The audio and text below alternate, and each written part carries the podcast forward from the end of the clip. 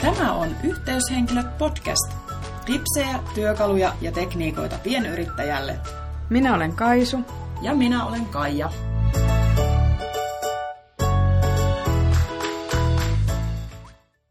Tänään minijakson aiheena on osaamisen hinnoittelu. Puhumme siitä, miten omalle työlle voidaan määrittää hintalappu. Mä voin vaikka aloittaa.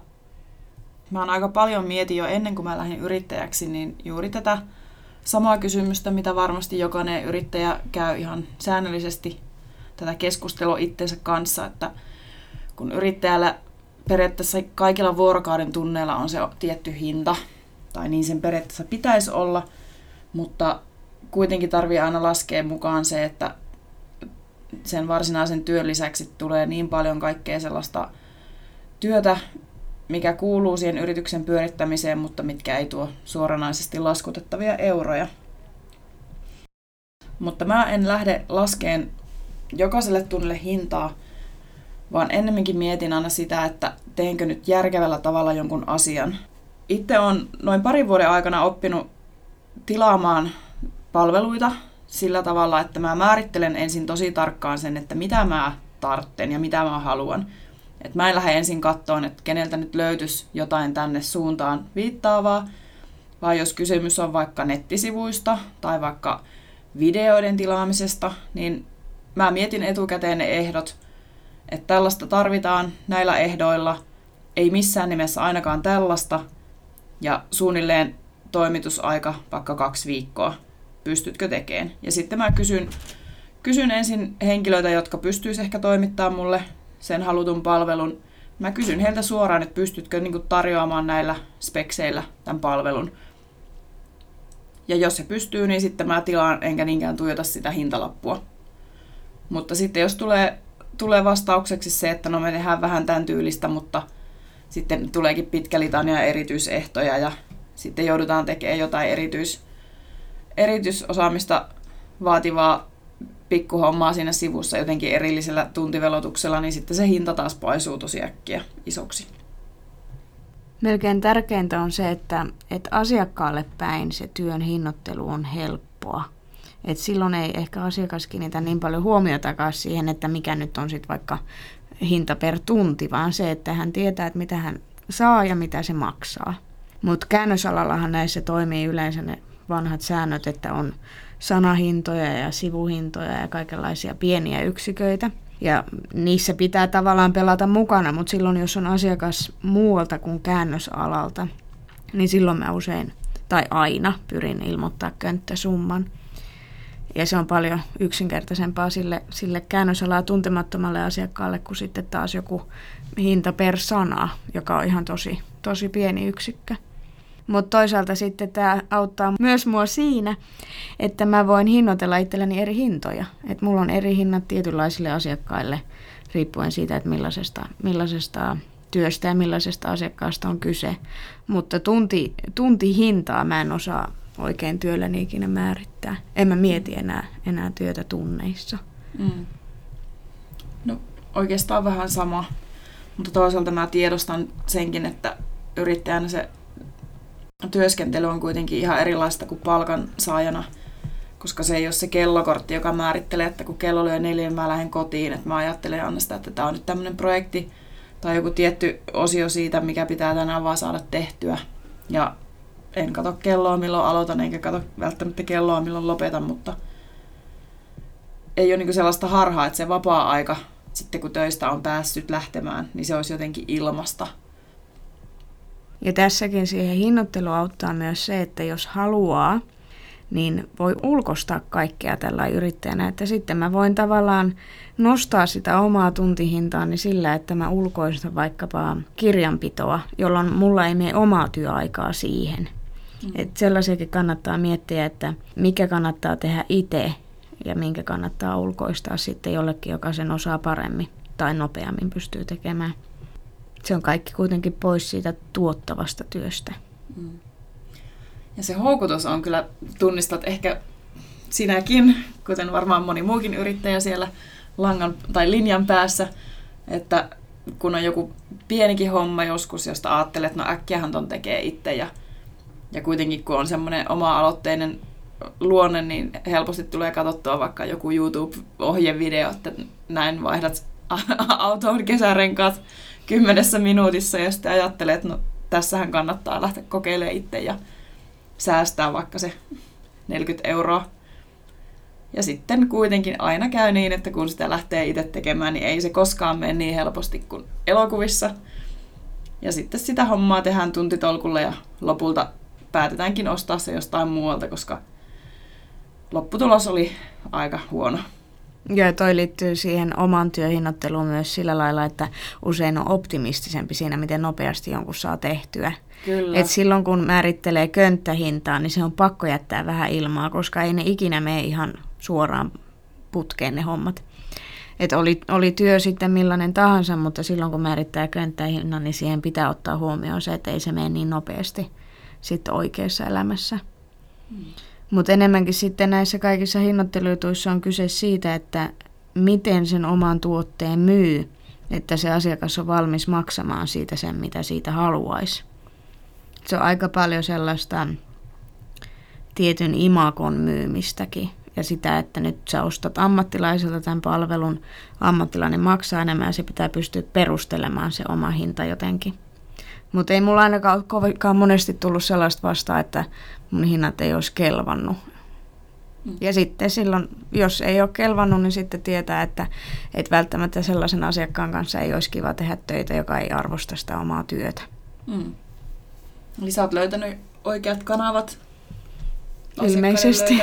tai sitten sä oot jossain jollain tapaa tuonut ilmi, ehkä jossain sivulauseessa tai ihan suoraan, että mitä sun hinta sisältää. Joo, kyllä mä aina kirjoitan sen yllätyksenä. Mm. Ja sitten on hyvä aina myös muistaa selittää asiakkaalle, joka tulee toiselta alalta, että mitä se hinta sisältää. Että vaikka käännöksestä, että tämä ei ole pelkkä käännös, vaan tässä on myös kielentarkastus mukana.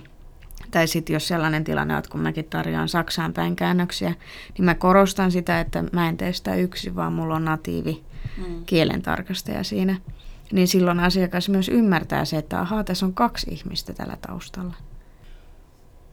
No mulla on itse asiassa sama, sama logiikka silloin, kun no käännöksiä mä nykyään en kauheasti edes tee, mutta silloin kun mä myin pääasiassa niitä, niin kyllä se hinta, hinta oli aina sellainen, että mitä ensin kysyttiin, mutta siihen piti aina lisätä se, että mullakin aina, että siinä saa niin kahden kielen ammattilaisen osaamisen, että siinä on se kääntäjä – ja sitten siinä on vielä kielen tarkistaja, ja joista vähintään toinen on natiivikielen puhuja.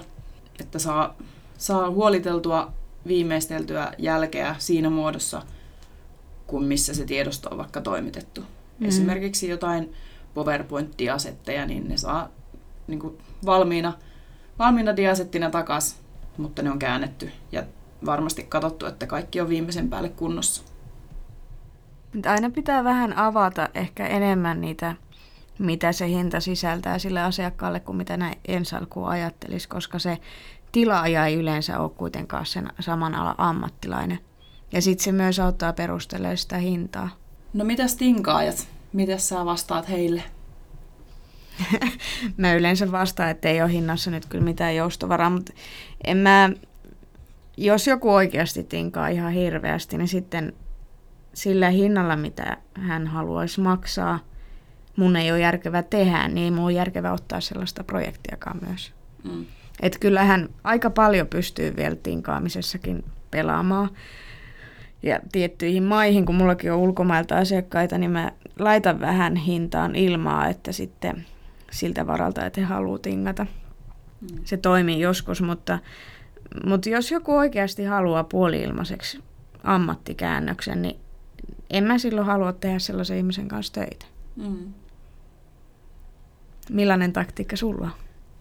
No mä kanssa pyrin jo siihen, että, että mulle, mulle tulisi tai mua lähestyisi vaan ne kutakuinkin oikeanlaiset asiakkaat. Että just silloin käännös, käännöksiä tehdessä niin huomasin aika pian sen, että tosi monet ei halua maksaa niinku yhtään mitään niistä käännöksistä. Ja se, että sä myyt neljäsosalla siitä hinnasta, mitä se käytännössä maksaisi, niin eihän se ole. Se ei ole kannattavaa itselle ja niitä on tosi innoittavaa tehdä sellaisiakin töitä, että sittenhän ne tehdään vähän silleen toisella kädellä ja silmät kiinni. Että mä, mulla on tietyt standardit, että en mä halua omalla nimelläni myydä omaa osaamistani, jos mä en tee sitä hyvin. Mutta mä oon pyrkinyt tosiaan rajaamaan asiakasryhmätkin sillä tavalla, että mulle tulee niitä asiakkaita, joiden mä toivon tulevan mun luo. Et toki aina neuvotteluvaraa on, mutta jos puhutaan niin kuin toinen puhuu senteistä ja toinen puhuu euroista, niin sitten ollaan jo ihan, ihan väärällä tai ihan väärässä paikassa kysymässä. Ja sitten siinä on myös sellainen juttu, että jos myy sitä omaa osaamistaan liian halvalla, niin silloin ottaa myös aikaa tavallaan pois niiltä paremmilta asiakkailta. Mm. Eli jos mä otan nyt vastaan jonkun työn, josta mulle ei makseta reilusti syystä tai toisesta, niin silloin mä myös myyn sen mahdollisuuden, että, että siihen kohtaan tulisi joku parempi asiakas. Et silloin kun ihan vasta oli aloittanut yrittämisen, niin usein ei uskaltanut jättää kalenteriin sitä tyhjää, vaan ajattelin, että nyt jos mä en saa mitään muuta, niin mä nyt teen ainakin tämän. Mutta mitä enemmän sitten on yrittäjä vuosia takana, niin sitä paremmin ymmärtää sen, että sinne on vietettävä sitä tyhjää. Että sitten voi vastata niihin asiakkaiden tarpeisiin, jotka on, on niitä pitkällä tähtäimellä kannattavampia ja joista maksetaan enemmän, jotka on kivempiä. Ja sitten se myös, että jos myy sellaista ei-oota, niin se lisää tietyllä tavalla myös sitä, sitä sen yrittäjän arvostettavuutta. Et se on niin hyvä, että kaikki haluaa siltä niitä käännöksiä tai mitä muuta. Et se on myös sellainen psykologinen juttu, että se on semmoinen limited edition. Olisiko sulla jotain esimerkkejä tällaisista palveluntarjoajista, jotka myy nimenomaan ei-oota? No mä oon itse seurannut somessa sellaista tota, Helsingissä toimivaa kauneushoitolaa kuin Liinun Organic Beauty. Mä voin laittaa siitä linkin tuohon tohon jaksokuvaukseen. En ole itse käynyt siellä, mutta ihan, ihan niin kuin nettinäkyvyyden perusteella mulla on tullut sellainen kuva, että on hyvin semmoinen luksuspaikka ja ammattilainen. Ja hänellä on tosiaan niin, että varauskalenteri on täynnä jo pitkälle jonnekin ihan muihin sfääreihin kuin mulla itselläni näissä käännöksissä. Ja siinä on varmasti myös sellainen, sellainen psykologinen juttu, että siinä sitten on niin täynnä kalenteri, että sitten sinne aina vaan haluaisi lisää ihmisiä, koska mm. Tämä on jotain niin erilaista kuin muilla. Ja tässä varmaan, tässä tulee aika hyvin se, että, että ei, ole, ei ole liian helposti saatavilla, niin se, vaikka itsellä olisi kalenterissa tilaa, niin kannattaisiko joskus myydä vähän, vähän ei oota, vähän niin kuin varmuuden vuoksi. Kyllä mä oon kovasti sitä mieltä, myös senkin takia, että käännöksissähän usein asiakkaalla on hirveä kiire. Ei sen takia, että he haluaisi olla ilkeitä, vaan sen takia, että ei yleensäkään huomata näitä käännösjuttuja tarpeeksi aikaisin. Niin silloin se, että myy sitä ei ota siltä varalta, että sinne olisi, olisi se tyhjä sauma jollekin uudelle jutulle tai tärkeä asiakkaan kiireiselle projektille, niin se on, se on tavallaan sellaista puskuria myös siihen, että jos sitten onkin vähän liikaa ja haluakin vähän huokasta hetken, hetken ennen kuin menee seuraavaan projektiin, niin sitten siinä on sitä varaa, että ei vie sitä aikataulua niin tiukalle, että sitten sinne ei jäisi semmoisia tyhjiä hetkiä, kun on sitten kuitenkin paljon sellaista työtä, mitä pitää hoitaa ilman, että sitä saa sitä rahaa. Mä tajusin myös aika pian silloin, kun yrit, yrittäjäksi lähin, että hirveästi aikaa tulee käytettyä sitten tarjousten laskemiseen. Ja se, että pyöritellään jotain senttejä tai yksittäisiä euroja, niin eihän, se, eihän siinä ole mitään järkeä, jos siihen itse tarjouksen tekemiseen menee se puoli tuntia tai tunti tehokasta työaikaa. Mutta tähän auttaa sitten tuotteistaminen.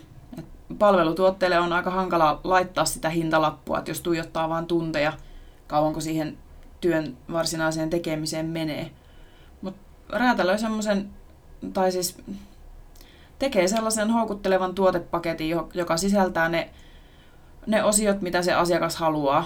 Esimerkiksi mulla tekstien tuottaminen tai tekstien oikoluku. Mutta tekee siitä jotenkin sellaisen asiakkaalle houkuttelevan, helposti ostettavan, sellaisen, että siinä on vaikka sopivan pituinen maksuaika, tai sellainen, että asiakas säästää omaa vaivaansa, että hän ei tarvitse joka ikisestä – vaikka lyhyestä blogitekstistä lähettää sitä mulle sitä tekstinpätkää tarkistettavaksi, vaan hän ostaa sen yhden oikolukupaketin ja se riittää hänelle vaikka seuraavaksi kahdeksi kuukaudeksi. Että suosittelen tuotteistamista, se on helppoa sekä yrittäjälle että asiakkaalle.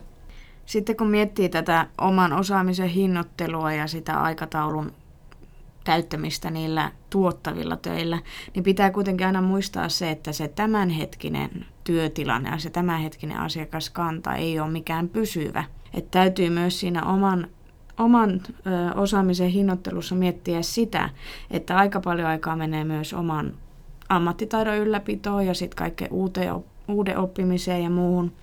Et siinä pitää koko ajan myös ajatella niin kuin tulevaisuuteen. Et koko ajan pitää ajatella sitä, että mistä niitä uusia asiakkaita löytyy tai mitä mä voisin tarjota erillä lailla tai paremmin asiakkaille. Ja katsoa tavallaan vähän pidemmälle. Ja siinä myös on tärkeää se, että, että hinnoittelee sen oman työn oikein, että jää myös aikaa sille, että voi kehittyä, koska siihenkin menee aika paljon aikaa. Mä haluan tässä vaiheessa heittää pallon meidän kuulijoille. Sorrutko tinkiöihin ihan vaan siksi, että saat kalenterin täyteen? Vai ootko esimerkiksi tuotteistanut osaamistasi? Ja paljonko käytät aikaa muuhun kuin niihin laskutettaviin töihin? Kerro meille hyvät vinkit ja kokemukset, josta joku muu voi ehkä ottaa opiksi. Joko meidän blogissa tai vaikkapa Facebook-sivulla. Palataan asiaan ensi viikolla. Tämä on Yhteyshenkilöt podcast. Kuuntelit juuri yhteen pilottijaksoista. Jos tykkäsit tästä, jätä kommentti blogiimme. Seuraa meitä Facebookissa ja Twitterissä. Ehdota vieraita tai aiheita tuleviin jaksoihin. Lisätietoja osoitteesta yhteyshenkilöt.fi.